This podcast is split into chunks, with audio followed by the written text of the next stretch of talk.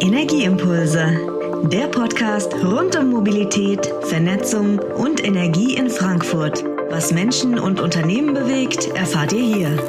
Mainovas Nachwuchsgeneration stellt die Fragen, Frankfurter Experten geben die Antworten. Herzlich willkommen zu einer neuen Folge Energieimpulse Frankfurt, eurem Podcast rund um Frankfurt und die Region.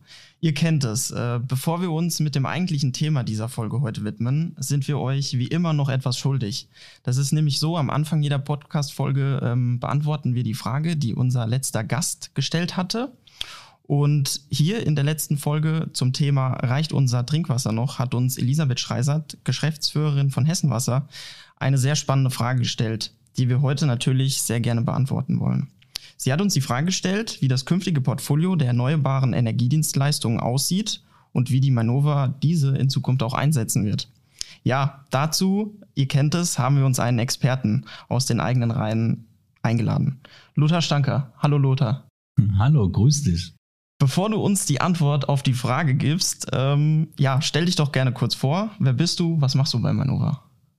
Ja, also ich bin Lothar Stanker, Bereichsleiter bei Manova für Energiedienstleistungen und digitale Kundenlösungen und zusätzlich noch verantwortlich für das Commodity-Geschäft, der sprich Strom, Gas, Wasser, Fernwärme, der Wohnungswirtschaft, Städte und Kommunen und bin jetzt Größenordnung über gute eineinhalb Jahre bei der Mainova. Vielen Dank dir für die kurze Vorstellung. Ja, da gehen wir direkt auf die Frage, die uns Elisabeth Schreisert ähm, gestellt hatte. Ähm, soll ich dir die nochmal vorlesen? Sehr gerne. Oder willst du direkt aus dem Stegreif antworten? Ich mach mal aus dem Stegreif. Genau. Ja, also äh, was wie sieht das zukünftige Portfolio der Manova aus im Energiedienstleistungsbereich? Ähm, Hintergrund, wir haben sehr intensiv uns die letzten, letztes Jahr Gedanken gemacht, wie wollen wir uns ausrichten. Und hier ist klarer Fokus auf drei Schwerpunktthemen. Einmal das Thema nachhaltige Erzeugung, also Richtung Photovoltaik zu gehen. Wie können wir denn auf den Dächern von Frankfurt gute, ausreichend gute Produkte für unsere Kunden anbieten, die in den Mietswohnungen wohnen und in Eigentumswohnungen wohnen. Äh, und so haben wir zwei Lösungsangebote gerade platziert. Einmal das Thema Mieterstrom, wo wir voran, äh, was wir treiben, wo wir sagen, wir bauen als Manova und investieren auf, in PV-Anlagen auf den Dächern der Wohnungswirtschaft und machen daraus attraktive Produkte, äh, sprich Stromprodukte für die Miete, die entsprechend gut und bezahlbar sind. Das andere Thema ist eher ein B2B-Umfeld, also sprich Geschäftskundenumfeld äh, wo wir äh, sogenannte PPAs, wie es so schön heißt, äh, Power Purchase Agreements, äh, also Vereinbarungen treffen über eine Laufzeit äh, Größenordnung über 20 Jahre, wo wir PV-Anlagen auf die Dächer der, der Industriehallen, der Produktionshallen aufbauen und darauf langfristige Stromlieferungsverträge machen. Und zwei weitere Themen sind äh, noch das Thema Elektromobilität. Also hier sind wir dabei, in Frankfurt und Umland ausreichend äh, viele Ladepunkte für die Elektrofahrer äh, aufzubauen und zu betreiben, wie aber auch für den Privatkundenansatz äh, entsprechend ein Lösungsangebot äh, äh zu etablieren, wofür die Wallbox äh, in der Garage, im Carport, äh, um entsprechend ein attraktives Produkt natürlich mit einem Commodity, sprich Stromlieferungsvertrag zu verbinden. Ja, und ein letzter Ansatz ist äh, das Thema Smart City, digital, alles zu digitalisieren Richtung, äh, äh, wir vernetzen die Stadt über eine Funktechnologie, LoRaWAN und machen dafür so Themen wie bedarfsgerechte Wässerung, Parkraummanagement, äh, aber auch Überwachung von Heizzentralen, alles so Themen, die wir für die Bürger, für die Kunden entsprechend vorantreiben. Ja, Luther, dann vielen Dank. Ähm, natürlich auch noch eine Frage, ähm, die Elisabeth Schreisert im letzten Podcast gestellt hatte. Sie überlegt mit ihrer Familie zu Hause eine Balkonsolaranlage zu installieren. Ähm, ja, wie steht die Manova dazu? Also grundsätzlich stehen wir da offen gegenüber. Ne? Wir bieten ja unseren Kunden sogar über die Manu äh, in der Manova Vorteilswelt entsprechend auch so ein, so ein Gutscheincoupon an, wo wir entsprechend sogar einen Vorteil bekommen haben bei einem Hersteller. Auf der anderen Seite ist es für uns immer wichtig, dass halt auch die Elektroinstallation sauber gemacht wird oder gut gemacht wird. Und dann weisen wir halt darauf hin, dass äh, ein Elektroinstallationsbetrieb genutzt wird, um halt über eine Solar-Balkonsteckdose entsprechend die Balkonsolaranlage dort anzuschließen. Ja, den Link ähm, zu unserer Vorteilswelt, wo ihr natürlich auch weitere Coupons findet, den packen wir euch in die Show Notes. Dann vielen Dank, Lothar, dass du unsere Frage beantwortet hast. Sehr gerne. Und jetzt geht es weiter mit unserer Podcast-Folge. Wir sprechen heute in der Podcast-Folge über Licht und die Frankfurter Lichtmacher. Wer das genau ist, verreckt euch gleich Thilo. Der ist nämlich für Marco und Emily eingesprungen. Ja, hallo Basti, vielen Dank, dass ich einspringen durfte. Ich gehöre jetzt auch zu denjenigen, die heute zum ersten Mal hier moderieren. Bin ein bisschen aufgeregt, aber ich glaube, wir sind ja heute alle unter uns, auch mit unserem Gast, Thomas Erfert. Thomas, ich darf dich kurz vorstellen. Schön, dass du bei uns bist. Ja, vielen Dank für die Einladung. Auch für mich das erste Mal. Insofern teilen wir uns die Aufregung. Hervorragend. Thomas, du bist Geschäftsführer der Straßenbeleuchtung Rhein-Main. 51 Jahre alt und du bist gelernter Elektroingenieur mit Lichttechnik. Wann hast du zum ersten Mal für dich festgestellt, also mit Licht, das ist was für mich, so als kleiner Junge oder kam das erst später im Studium? Ähm, das kam erst später. Also ich bin auf dem Land groß geworden. Äh, da war mein erster Traumberuf Förster zu werden, ne? also eine völlig andere Berufsrichtung. Ähm, habe dann aber bereits in der Schule schon äh, mich für das Thema Elektro interessiert und äh, war damals dann auch beim Abi äh, der Meinung, dass das eigentlich der Weg der Zukunft sein wird, dass wir immer irgendwo Elektroenergie benötigen werden, in welcher Form auch immer. Bin dann nach Dresden studieren gegangen und hatte da das Glück, dass es dort eine verkehrstechnische Fakultät gab, wo das Thema Lichttechnik gelehrt wurde. Und da hat's mich dann erwischt und seitdem bin ich dem Thema dann auch treu geblieben. Ja, noch eine private Frage, äh, weil es ja jetzt auch um dich geht. Äh, gab es bei dir zu Hause eine groß angelegte Weihnachtsbeleuchtung? Oder findest du das gerade zur jetzigen Zeit auch völlig so unnötig? Ähm, das Thema Weihnachtsbeleuchtung zeigt eigentlich für mich was Positives, ähm, dass wir in der jetzigen Zeit anfangen, selbst über solche Dinge nachzudenken. Ähm, jeder redet gerade über Energieeinsparen, äh, was ich grundsätzlich ja für absolut richtig halte. Ich selber war noch, oder wir zu Hause waren noch nie so diejenigen, die jetzt äh, diesen klassischen äh, Schlitten mit Schneemann und Weihnachtsmann auf dem Dach hatten und das beleuchtete Bambi im Vorgarten. Also da waren wir doch eher reduziert, so dass wir da jetzt überhaupt gar keine Probleme mit der Umstellung hatten. Also bei uns ist das sehr dezent. Trotzdem glaube ich weihnachtlich stimmig ähm, und mit den heutigen Technologien, die man da zur Verfügung hat, na, mit LED und mit mhm. Zeitschaltmöglichkeiten, äh, ist das jetzt nicht mehr der Riesenimpact, den man vielleicht früher hatte. Ja, also insofern stimmungsvoll, aber äh, reduziert. Also geht beides Energiesparen und ein schönes Weihnachtslicht. Auf alle Fälle. Heute, heute, heute besser denn je. Ne? Okay. Also vorher konntest du dich ja nicht so richtig, konntest du ja nicht richtig wählen, ne? welche Leistungen du da jetzt einsetzen kannst. Du konntest die Kette kaufen oder nicht. Und heute hast du viel weniger Licht. Es ist trotzdem schön, ja, und du verbrauchst halt ganz, ganz wenig Energie. Und das ist wie mit jedem anderen, jedem anderen Werkzeug, ne? Maßvoll eingesetzt äh, ist das immer ein möglicher Weg. Jetzt würde mich nochmal interessieren, jetzt haben wir ja für dir privat einiges erfahren, aber ich weiß, dass du ja auch von Städten und Kommunen angefragt wirst. Und da ist es ja jetzt so, wenn man über die Weihnachtsmärkte geht, es ist schon ein bisschen weniger Lametta als früher. Ähm, was kannst du denn den Kommunen empfehlen? Bleibt das jetzt in aller Zukunft so? Weil ich habe jetzt schon so auf dem Weihnachtsmarkt manche gehört, die finden es irgendwie schade, dass nicht so viel Licht ist. Energiesparen, klar, ist wichtig, aber so ein bisschen weihnachtlich hätten wir es doch gerne. Ja, auch da ist es die, die Mischung im Endeffekt. Ähm, wenn man das gezielt, zeitlich gut abgestimmt und ähm, mit der richtigen Technik macht, glaube ich, können wir auch uns in den künftigen Jahren über ein schönes Weihnachten freuen. Ähm, für mich das A und O, dass man aktiv über solche Themen jetzt nachdenkt ne, und dass man das, was man da macht, jetzt viel bewusster macht. Und ich glaube, das hilft uns, äh, Energie zu sparen, gleichzeitig uns dieses schöne Gefühl zur Weihnachtszeit zu erhalten. Und wie genau kann man Energie sparen? Ne, man muss erstmal schauen, wo will ich denn Weihnachtsbeleuchtung überhaupt machen? Ähm, dann kann ich gucken, was für Technologien stehen da zur Verfügung. In der heutigen Zeit natürlich mit dem Einsatz der LED ist das viel flexibler und, und, und einfacher möglich. Und vor allen Dingen muss man sich die Frage stellen, brauche ich das jetzt 24-7? Ähm, oder kann ich das äh, zu den Zeiten einsetzen, wo auch dann wirklich Weihnachtsmarkt ist oder wo Passanten halt des Nächtens äh, dort flanieren? Und ähm, insofern haben wir da heute mehr Möglichkeiten denn je. Jetzt haben, hast du es eben angesprochen, die Bambis im Garten, das ist ja das, was man aus dem Privaten sieht. Ich habe neulich eine interessante Doku gesehen, dann hat man nicht so beim Gehen durch die Stadt auf die Beleuchtung geguckt, sondern man hat von oben von Satelliten geguckt. Da hat man ja auch gerade gesehen, so hier in Mitteleuropa, das ist schon ganz viel Licht, das man da auch im äh, Weltall sieht. Und da sprachen die auch von Lichtverschmutzung. Ist Frankfurt so ein Ort der Lichtverschmutzung? Was würdest du dazu sagen? Ich glaube, dass wir im Weltvergleich, wenn man sich jetzt Städte wie New York anschaut oder fernöstliche Städte, wo ähm, ja gerade auch was beleuchtete Werbetafeln und so weiter angeht, dass wir hier noch relativ reduziert äh, unterwegs sind. Ähm, wir können hier des Nächtens ähm, die Stadt als sich von der baulichen Substanz, von der, von der räumlichen äh, Situation, denke ich mal, viel schöner erfassen und das auch genießen. Äh, trotzdem ist Frankfurt auch ein schönes Beispiel dafür, dass nicht immer vermeintlich die Straßenbeleuchtung irgendwo der Verursacher von so einer großen Lichtglocke ist, sondern wenn man sich hier die Gebäudestruktur anschaut und mal sieht, äh, was hier nachts dann auch noch an Beleuchtung aus den Gebäuden in die Umgebung gelangt, glaube ich, spielen wir lichtverschmutzungstechnisch schon eine gewisse Rolle. Ähm, aber auch da ähm, sind wir schon seit Jahren, was die Straßenbeleuchtung oder überhaupt die Anstrahlung angeht, äh, aktiv mit der Stadt unterwegs. Ähm, das heißt, bevor so ein Museum angestrahlt wird, äh, da werden zig Anstrahlungsproben gemacht, dass da kein Licht vorbeigeht, in den, nicht in den Himmel geht, etc. pp.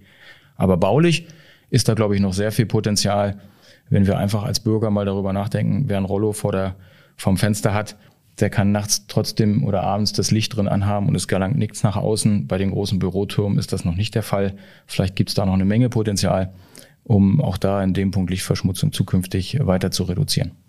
Damit hast du jetzt schon selbst zum Thema übergeleitet, zur Straßenbeleuchtung, für die du ja eigentlich hier in Frankfurt zuständig bist. Du bist Geschäftsführer der SRM Straßenbeleuchtung Rhein-Main. Kannst du unseren Hörern mal einen kurzen Einblick geben? Was macht ihr eigentlich den ganzen Tag? Also salopp gesagt sind wir erstmal für alles verantwortlich, was öffentlich oben rausguckt und leuchtet. ähm, und ähm, da gehören sogar die Beebenen der U-Bahn dazu, die als öffentliche Durchgänge ähm, benutzt werden können. Ähm, wir haben so um die 73.500 Leuchten hier in Frankfurt stehen.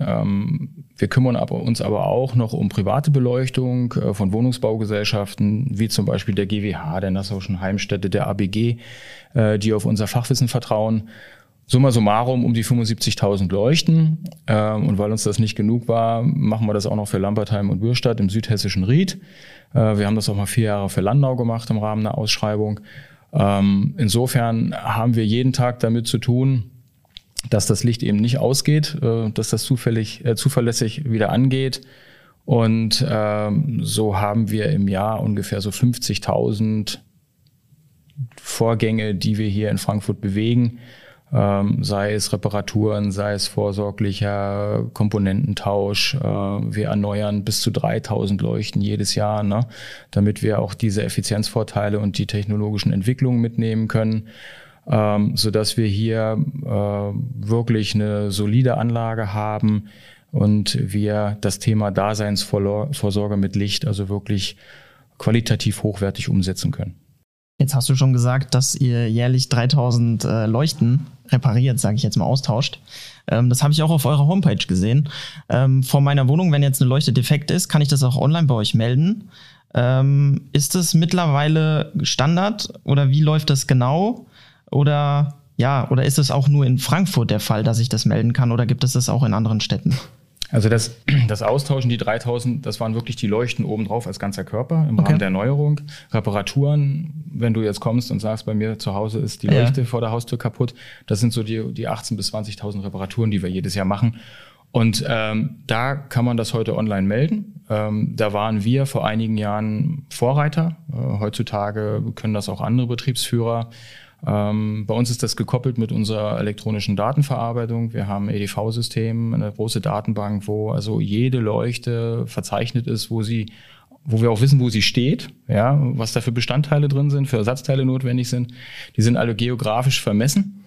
Und äh, du kannst einfach bei uns auf die Internetseite gehen, äh, kannst deine Straße und deine Hausnummer eingeben und dann siehst du die Leuchte angezeigt bei dir vor der Haustür, dann klickst du da drauf äh, kannst per Drag und Drop auswählen, was da jetzt ist, ob die den ganzen Tag an ist oder ob eine Masttür fehlt oder ob einfach das Leuchtenglas defekt ist, wie auch immer. Ähm, und dann ist innerhalb von ein paar Sekunden ist die Meldung bei uns. Und die Meister morgens kommen ins Büro, sortieren die ganzen Meldungen und sortieren das dann den jeweiligen mobilen Endgeräten zu. Na, wir haben ein komplett Barcode-gestütztes System, wo äh, die Kollegen dann ganz genau wissen, äh, was auf sie da vor Ort zukommt und deswegen sind wir überhaupt in der Lage, äh, innerhalb kurzer Zeit gemeldete Störungen dann auch äh, zu beheben. Das klingt sehr fortschrittlich, oder Thilo? Nochmal die Frage, das gibt es nur in Frankfurt oder gibt es das auch anders? Nein, nein, mittlerweile gibt es das ähm, auch in anderen Städten. Äh, wir sind diejenigen gewesen, die so ein System glaube ich, mit als eine der ersten benutzt haben, zusammen eben auch mit äh, der gesamten Datenbank, weil das ist die Basis von allem. Und jeder Betriebsführer, der heutzutage auf solche modernen Datenbanken setzt, äh, ist mittlerweile auch in der Lage, solche Online-Themen mit umzusetzen. Ich würde gerne mal das Thema wechseln. Ich, wir haben dich ja bewusst heute zum Podcast eingeladen, weil wir natürlich gerade in ganz besonderen Zeiten sind. Wir haben eine Energiekrise. Jeder Politiker, der ein Mikrofon vor die Nase gehalten kriegt, sagt, wir müssen Energie sparen. Jede Kilowattstunde zählt.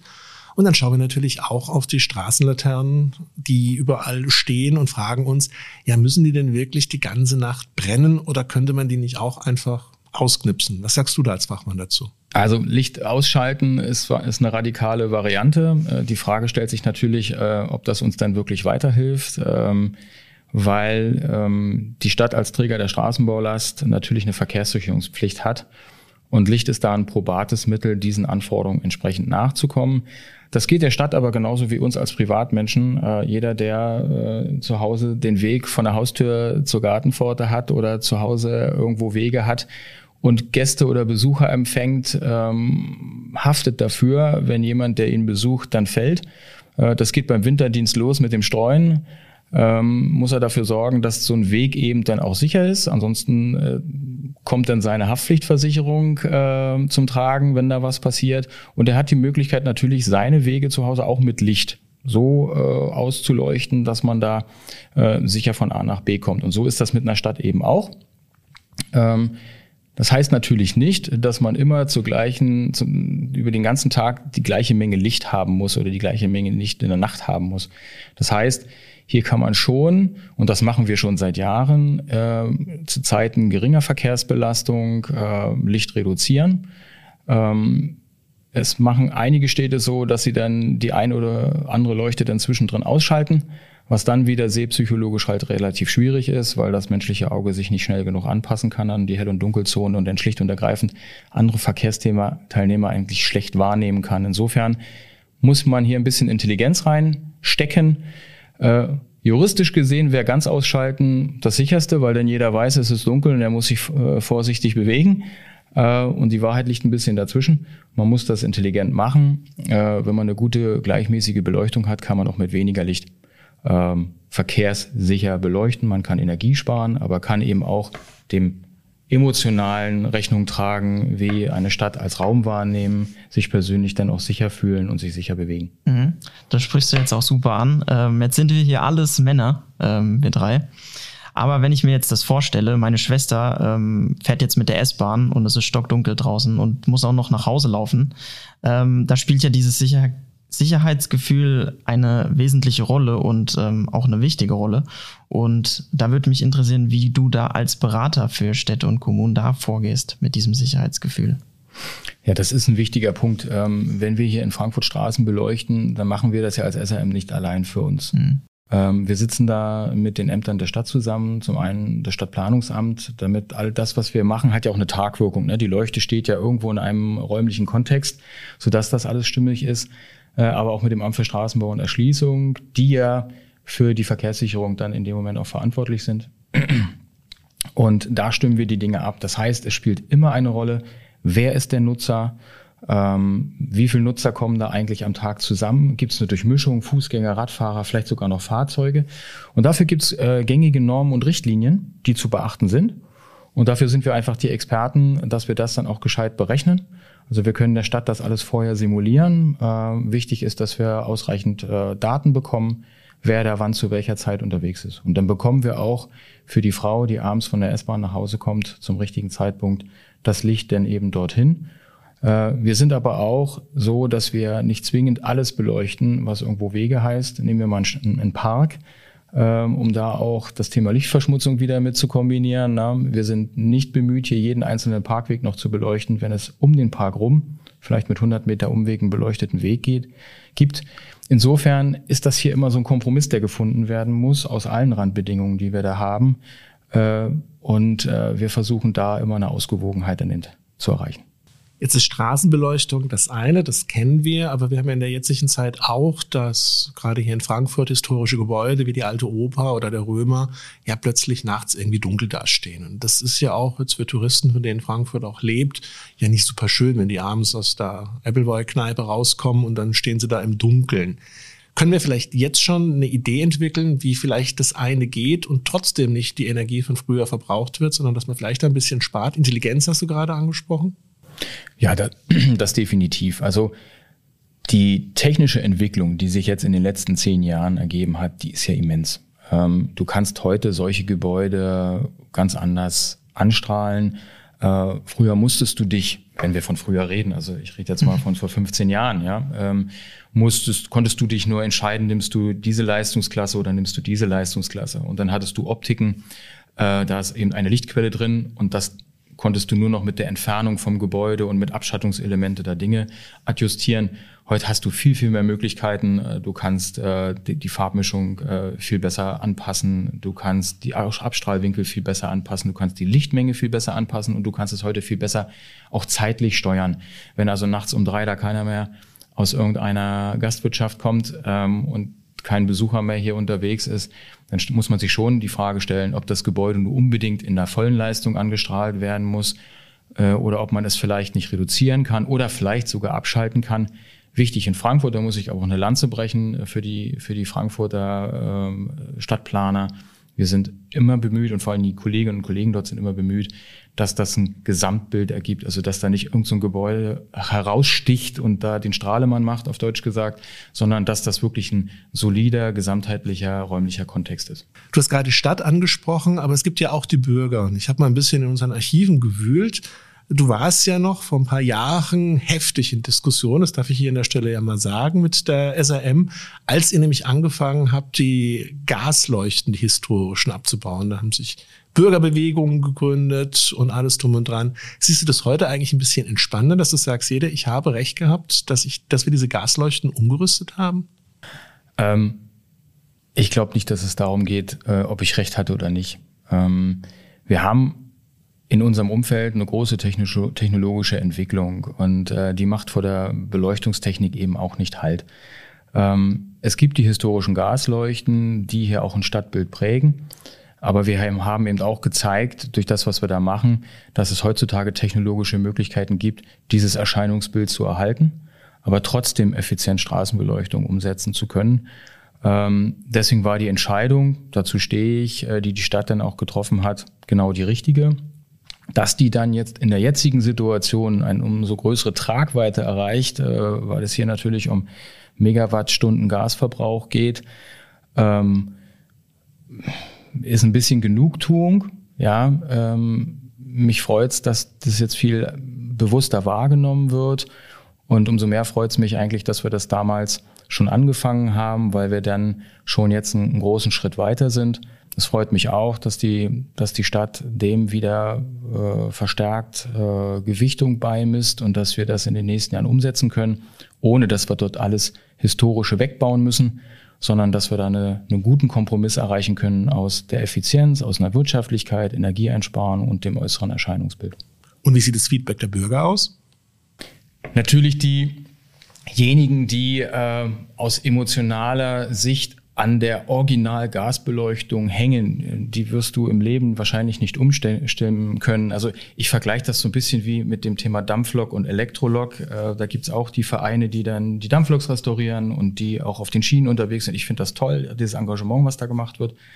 Ähm, wir haben also die werden wir nie kriegen, aber wir haben äh, eben auch Feedback, ähm, was Beleuchtungsniveaus angeht, ähm, dass das wesentlich angenehmer und heller ist, als es früher der Fall war.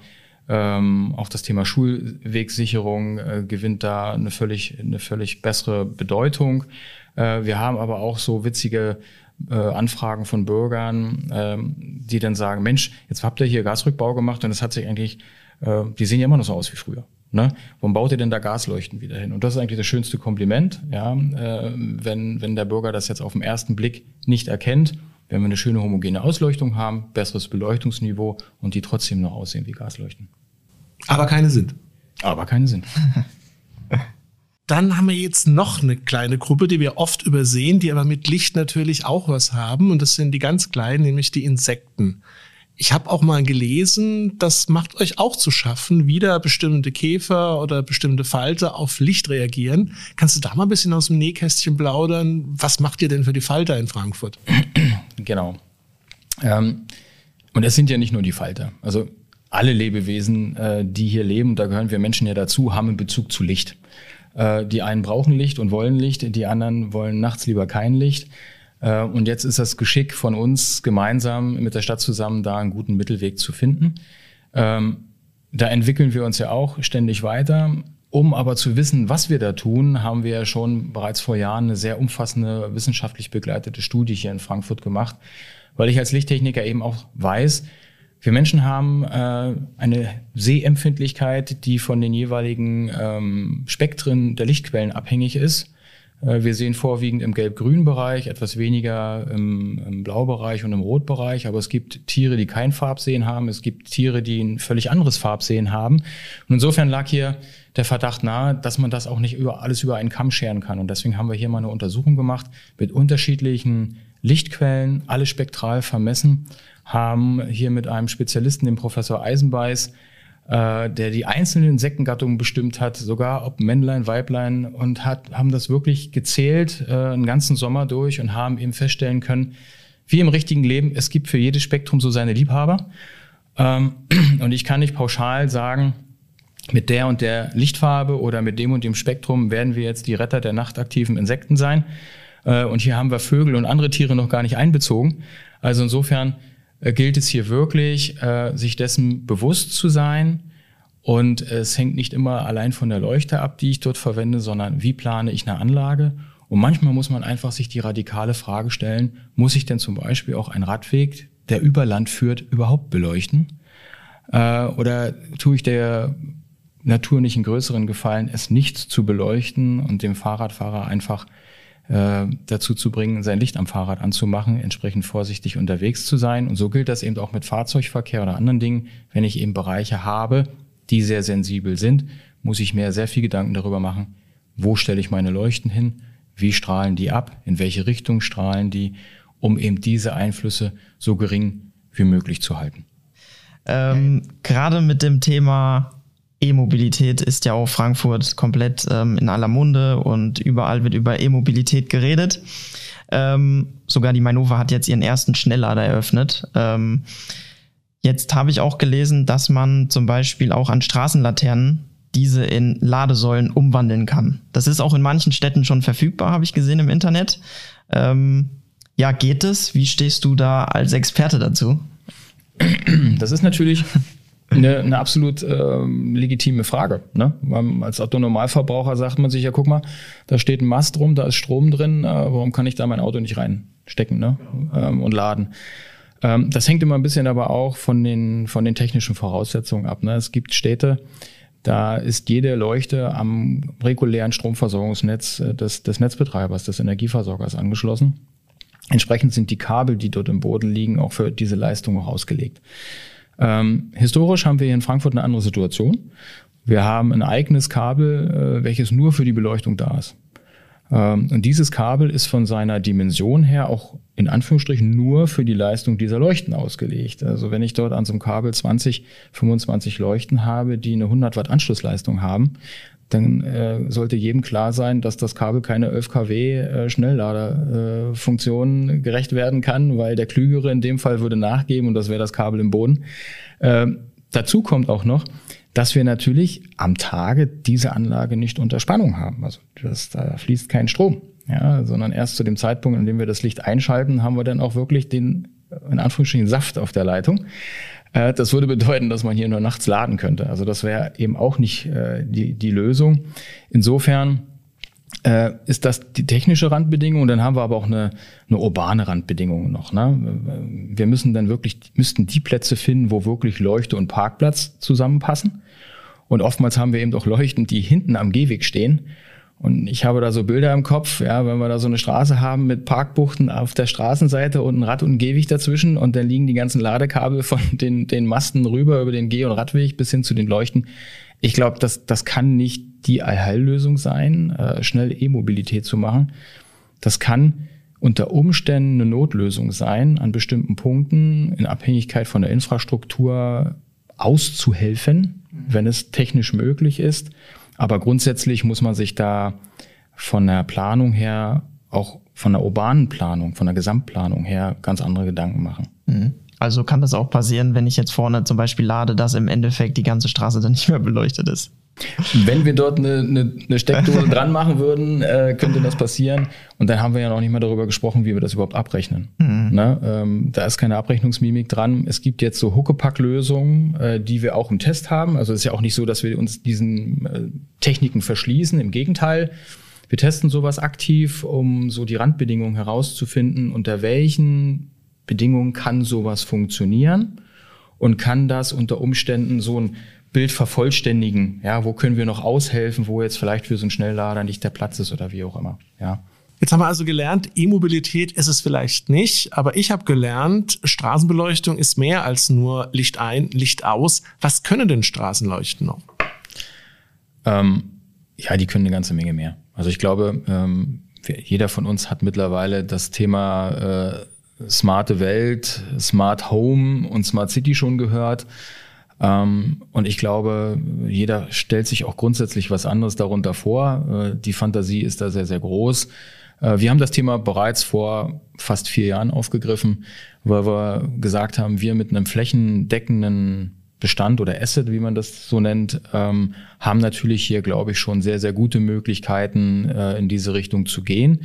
Äh, wir haben vor vier Jahren bereits äh, Anlagen umgesetzt, äh, wo wir über die Leuchten dann mit Hilfe von Sensorik Themen wie Parkraumüberwachung umsetzen konnten, wo also wir ganz genau sagen können in der App oder auf einem Dashboard, welche Parkplätze sind jetzt belegt, ne, wo ist der nächste freie Parkplatz möglich. Wir haben Klimasensorik integriert, wo man dann äh, zusammen mit der Messung der Verkehrsstärke, was man automatisch machen kann, dann eben auch Dinge verschneiden kann, wie Lärmpegel, äh, Verkehrsaufkommen, aber auch das Thema Feinstaub, äh, Temperatur etc. pp., wo du heute mit äh, guten Messgeräten in der Lage bist, sogar zu sagen, haben wir hier gerade Glätte auf der Straße, haben wir keine Glätte auf der Straße. Das hat wieder Möglichkeiten ähm, für andere eben ähm, Daten zu, zu ermitteln, äh, um zum Beispiel den Winterdienst zu, zu erleichtern, dass der Streuwagen nur dahin fahren muss, wo jetzt, wo jetzt auch wirklich glatt ist und man nicht einfach prophylaktisch jetzt das Salz in der Gegend umherwirft und, und Mann und Personal da unterwegs ist. Ähm, da haben wir ganz viele Dinge schon umgesetzt, die die Mainova jetzt auch äh, aktiv äh, aufgegriffen hat, äh, um da eben äh, Mehrwert auch für die Kunden zu äh, zu bringen, bis hin zu, ich nutze so eine Leuchte oder einen Bestandteil der Anlage, um über LoRaWAN vielleicht auch Zähler auszulesen, weil ein anderer Empfänger da jetzt nicht so schnell hinkommt. Aber da äh, sind die Möglichkeiten groß, glaube ich. Äh, man muss jetzt wirklich schauen, was lässt sich denn wirklich auch in die Fläche bringen. Da sammeln wir jeden Tag weiter Erfahrung. Aber für uns kann ich sagen, sind wir da nicht hinterher, sondern eigentlich vorne mit dabei. Ja, das war eine sehr gute Zukunftsaussicht. Und ja, da sind wir schon am Ende unseres Podcasts. Und wie unsere Hörerinnen und Hörer ähm, dann auch natürlich wissen, haben wir immer so eine Kurzfragerunde, eine Schnellfragerunde. Und du antwortest wirklich sehr, sehr knapp. Und ich bemühe mich. Genau. Dann würde ich mit der ersten Frage beginnen. Dein erster Gedanke an Frankfurt? Ähm, eine sehr, sehr interessante Stadt, sehr viel Leben, passiert sehr, sehr, sehr viel. Äh, insofern wird es mir hier auf keinen Fall langweilig. Was gibt dir Energie?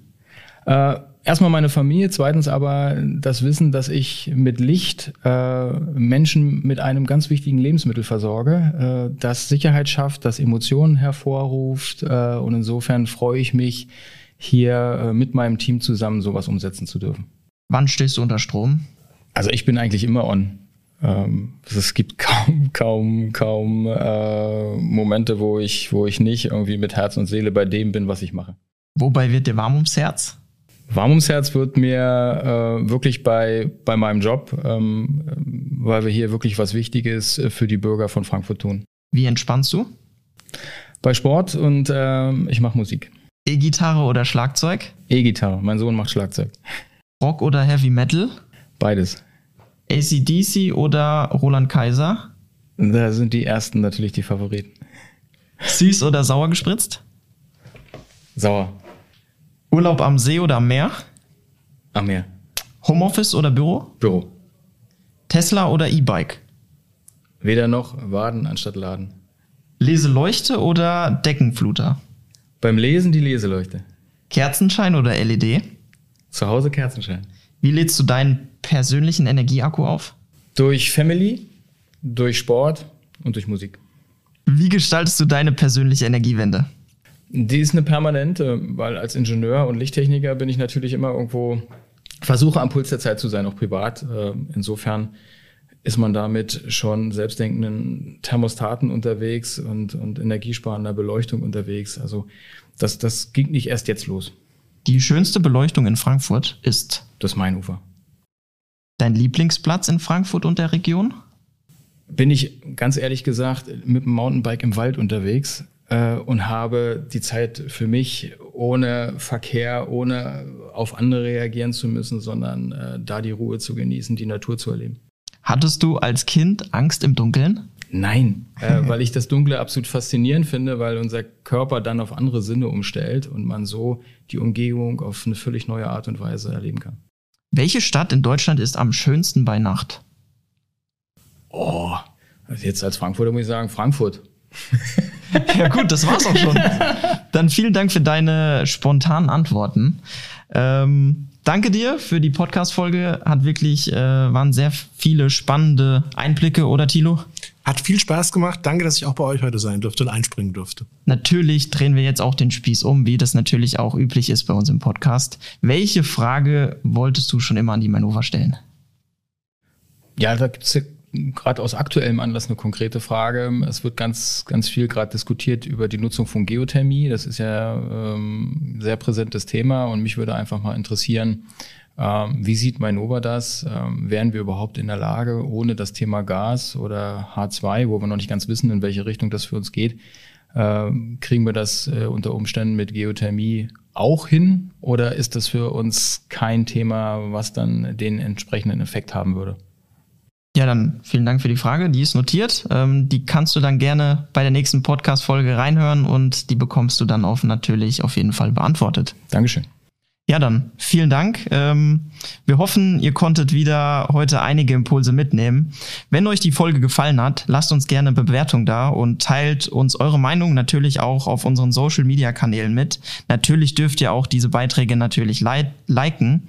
Mehr Infos gibt es wie immer in den Show Notes und auf www-mainova.de slash podcast. Reinschauen lohnt sich auf jeden Fall. Wir wünschen euch einen energiereichen Tag. Energieimpulse. Powered by Mainova.